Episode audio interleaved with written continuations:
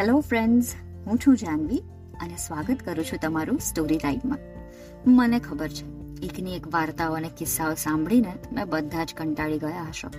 તો ચલો, કરાવું તમને નવી નવી વાર્તાઓ અને નવા નવા કિસ્સાઓની સફર. જઈએ સ્ટોરી રાઈડ ઉપર.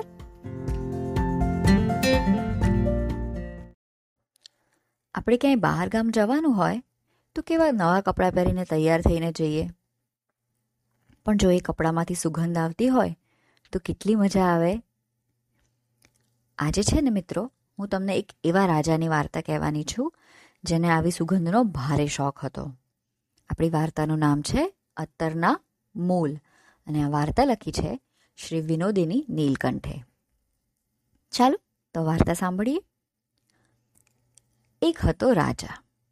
તે સુગંધનો ભારે શોખીન.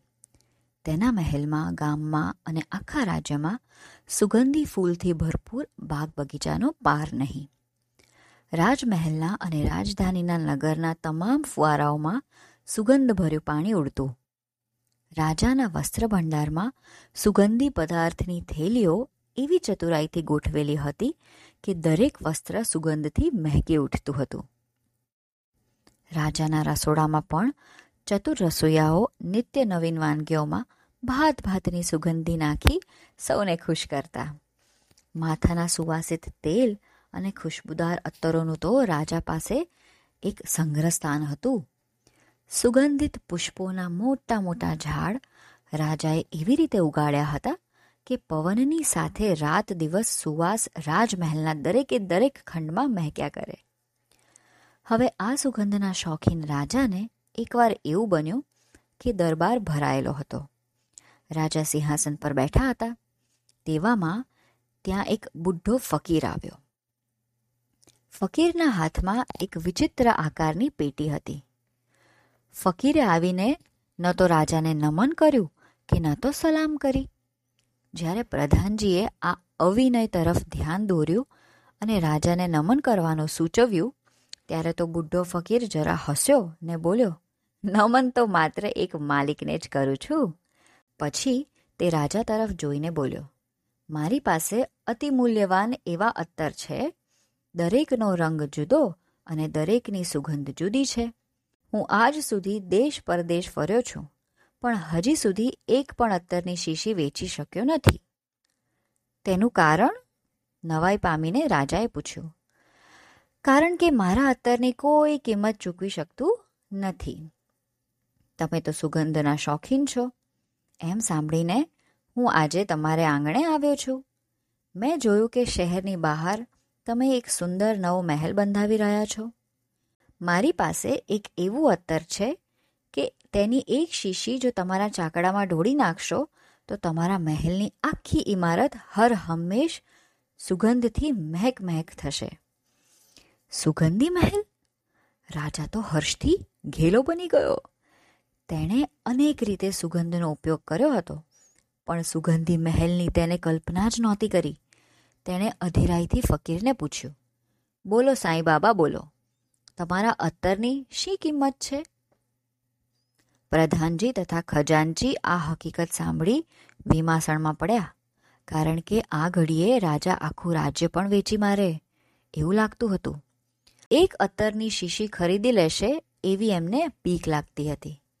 ફકીર એકાગ્ર નજરે લાંબા વખત સુધી રાજાના ચહેરા સામે જોઈ રહ્યો અને પછી ધીરા ગાઢા અવાજે તે બોલ્યો, હે રાજા, તારી કિંમતીમાં કિંમતી ચીજ તું મને આપે તો આ શીશી તને હું આપી દઉં. સર્વ દરબારીઓ આશ્ચર્યચકિત બની ગયા. આ તે કેવી માંગણી? હવે રાજા શું કરશે? તે જાણવા સૌના મન તલપાપડ થઈ રહ્યા હતા. રાજાએ ઘણા લાંબા વખત સુધી વિચાર કરીને જવાબ દીધો. સાંઈ, તમે હાલ મારા મહેલમાં માનવંતા મહેમાન તરીકે રહો. હું પૂરેપૂરો વિચાર કરીને તમને જવાબ આપીશ. ભલે, પણ યાદ રાખજે કે તું દગો કરીશ તો આ અત્તરની સુગંધ ઉડી જશે અને તે સાદું પાણી બની જશે. તારી સૌથી વહાલી કિંમતી ચીજના બદલામાં જ આ અત્તર મળશે. એમ કહી તે ડોસાએ પેલી પેટીમાંથી એક શીશી કાઢી. તેમાં નારંગી રંગનું અત્તર જણાતું હતું. શીશી રાજાની ટચલી આંગળીથી વધારે મોટી નહોતી. રાજા તો વિચારમાં ગરકાવ બની ગયા અને પ્રધાનજીએ દરબાર વિખેરી નાખ્યો. રાજાને ખરું પૂછો તો ખબર જ નહોતી કે પોતાની સૌથી કિંમતી ચીજ કઈ છે. આજ સુધી તેને આવો વિચાર કરવાની જરૂર પણ ક્યાંય પડી નહોતી. રાજાએ એટલું તો નક્કી કર્યું કે સૌથી કિંમતી ચીજ આપીને પણ અત્તર તો લેવું જ. સુગંધી મહેલમાં રહેવાની કેવી મજા પડશે. એવા મહેલમાં રહેવાને રાજાનું મન ઉત્સુક થઈ ગયું. પણ એ પ્યારી કિંમતી વસ્તુ કઈ? રાણી? છોકરા? રાજ્ય? ધન ભરેલી તિજોરી? રાજાએ વિચાર કરવા માંડ્યો. રાણી તો ઘણી વાલી હતી. પણ ખરેખર શું તે સૌથી કિંમતી ચીજ ગણાય રાણી ફકીરને આપી દેવી પડે તો? તો દુઃખ તો ખૂબ જ થાય, પણ રાજ્ય ચલાવવામાં, રાજબાળકોના સહવાસમાં અને સુગંધી મહેલમાં રહેવાથી રાણીની ખોટ અસહ્ય તો મને નહીં જ લાગે. તો પછી બાળકો? કેવા સુંદર બે બાળકો છે મારા. ગુલાબના ફૂલ જેવો બેટો ને જુઈની કડી જેવી કુંવરી છે. રાજાને ઘડીભર તો એમ જ થયું કે ખરેખર આ જ મારો કિંમતીમાં કિંમતી ખજાનો છે. તેમનાથી હું વિખૂટો ન જ પડી શકું. જો સાઈને તેમની ભેટ આપવી પડે, તો બાળકોનો વિજોગ ન ખમાય. પણ પછી વિચાર આવ્યો. ધારો કે ન કરે નારાયણ, ને કોઈ દુર્ભાગી ઘડીએ કોઈ એક અકસ્માત અથવા રોગનો ભોગ બની મારા બાળકો મારાથી દૂર થઈ જાય તો? તો શું હું જીવી શકું? દુઃખ કરું, શોક કરું પણ ગમગીનીમાં રાજ્ય તો ચલાવવું જ ને? અને હજી જુવાન છું, તો ભગવાન કદાચ મને બીજા બાળકો પણ આપે, ને કદાચ હું દત્તક પણ લઈ શકું. એવી આશા પણ અંતરને ખૂણે તો ખરી જ ને? અરે, હવે તો શું રાજ્ય? સાચું પૂછો તો રાજ્ય પ્રત્યે મને એવો કોઈ રાગ નથી. કુંવર મોટો થાય એટલે બધી રાજ્ય લગામ એને સોંપી દેવાને તો હું ખૂબ તત્પર છું. ધનથી ભરેલી તિજોરી તો તદ્દન ક્ષણિક વસ્તુ છે. હું એવો મૂર્ખ નથી કે તેને મારા જીવનની સૌથી વધારે કિંમતી ચીજ માની બેસું. આ પ્રમાણે વિચારની પરંપરામાં રાજાએ આખો દિવસ પસાર કર્યો. સંધ્યાકાળે તે મંદિરમાં ગયો અને મધરાત સુધી ત્યાં તેણે પ્રાર્થના કરી. ભગવાન પાસે માંગ્યું કે પ્રભુ, મારી સૌથી વહાલી કિંમતી ચીજ કઈ છે તે મને સમજાવો. પાછલી રાતે રાજા પોતાના શયનખંડમાં ગયો. સુગંધી તેલના દીવા બળતા હતા. સુખડનો પલંગ અને સુવાસ ભર્યા રૂવાળી તળાઈઓમાં સૂતા વહેતા જ રાજાને ઊંઘ આવી ગઈ. ઊંઘમાં રાજાએ પાંચ સ્વપ્નો જોયા. રાજાની રાણી જાણે મરી ગઈ છે. રાજા ડાઘુ વેશે સ્મશાનેથી પાછો આવે છે. તે ઘણો ગમગીન છે, પણ સર્વસ્વ ગુમાવ્યા જેવો તેને હૈયે શોક નથી. બીજા સ્વપ્નમાં રાજાના બાળકો અદૃશ્ય થઈ ગયા. રાજા ગાફેલ બની શોધ કરાવે છે. ત્યાં રાજાની રાણી હાથમાં નવું જન્મેલું બાળક લઈને આવે છે. રાજા તે બાળકને રમાડવા મંડી પડે છે. ત્રીજા સ્વપ્નમાં રાજાએ જોયું કે પોતે રાજપાટ ગુમાવી બેઠો છે, પણ તેને તો તેનો જરાય શોક નથી. ચોથા સ્વપ્નમાં રાજાએ જોયું કે રાજાની તિજોરી લૂંટાઈ ગઈ છે. પણ રાજા તો બેપરવાઈથી હસી રહ્યો છે. પાંચમું અને છેલ્લું સ્વપ્ન બહુ વિચિત્ર હતું. આકાશમાંથી જાણે એક લાંબો, તેજવંત હાથ પૃથ્વી પર લંબાઈ રહ્યો છે અને તેની એક આંગળી બરાબર રાજાના નાક ઉપર અડકી રહી છે. આ સ્વપ્ન જોઈ રાજા ચમકી ઉઠ્યો. ખરેખર, મારું નાક જ મારી સૌથી કિંમતી ચીજ છે, એમ રાજાને લાગી આવ્યું અને પછી તરત રાજાની આંખ ખુલી ગઈ.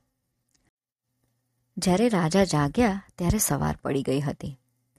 પૂર્વ દિશામાંથી નવા ઉગેલા સૂર્યના કિરણો રાજાના શયનગૃહની બારીની નકશીદાર જાળીમાં થઈને રાજાના પલંગ ઉપર આવતા હતા. તેમાંનું એક કિરણ સીધું રાજાના નાક ઉપર તેજ નાખી રહ્યું હતું. રાજાને ભાન થયું કે ખરેખર મને સુગંધનો આટલો બધો શોખ છે અને તે આનંદ મારા નાક વડે જ હું ભોગવું છું. એટલે મારું નાક એ જ મારો સૌથી કિંમતી ખજાનો છે. પણ જો હું નાક કાપીને ફકીરને આપી દઉં, તો પછી દુનિયાનું સૌથી ખુશબુદાર અત્તર પણ મારી માટે શું કામનું? હું શા વડે તે સૂંઘું? અને નહીં તો પણ રાજા કદી પોતાનું નાક કોઈને આપે ખરો? માથું અપાય, નાક ન અપાય આવો રાજાએ નિશ્ચય કર્યો. બીજે દિવસે દરબાર ભરાયો. લોકોની કાંઈ ભીડ કાંઈ ભીડ, કારણ કે રાજા કઈ ચીજ સૌથી કિંમતી માને છે તે જાણવાનું સૌને કુતૂહલ હતું. દરબારમાં વખતસર પેલો સાંઈ આવીને ઊભો રહ્યો. સભામાં શાંતિ ભરાયા પછી રાજાએ બોલવા માંડ્યું. ત્યારે કીડી ચાલે તો પણ અવાજ થાય એવું શાંત વાતાવરણ બની ગયું હતું.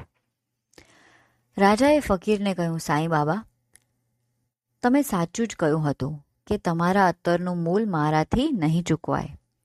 મારી સૌથી કિંમતી પ્યારી ચીજ છે મારું નાક. તો જો હું તમને આપી દઉં, તો મારું જીવતર ધૂળમાં રોડાય તે કરતાં તો મોત જ ભલું. માટે તમે તમારું અમૂલ્ય અત્તર લઈ બીજા કોઈ યોગ્ય ઘરાક પાસે જાઓ. રંગ છે, શાબાશ, રાજા! ફકીર બોલ્યો, આજે મને ખરો માનવી ચડ્યો છે. નાકની કિંમત તે આંકી. તેવી કોઈએ હજી સુધી આંકી નથી. તેથી ખુશીથી હું તને આ અત્તરની અણમોલ શીશી વિના મૂલ્યે જ ભેટ આપું છું. છેવટે રાજાએ ખુશબુદાર મહેલ બંધાવ્યો. તમે બાળકો જ્યારે મોટા થઈ દુનિયાની મુસાફરીએ નીકળો ને, ત્યારે આ સુગંધી મહેલ જોવાનું ના ભૂલતા.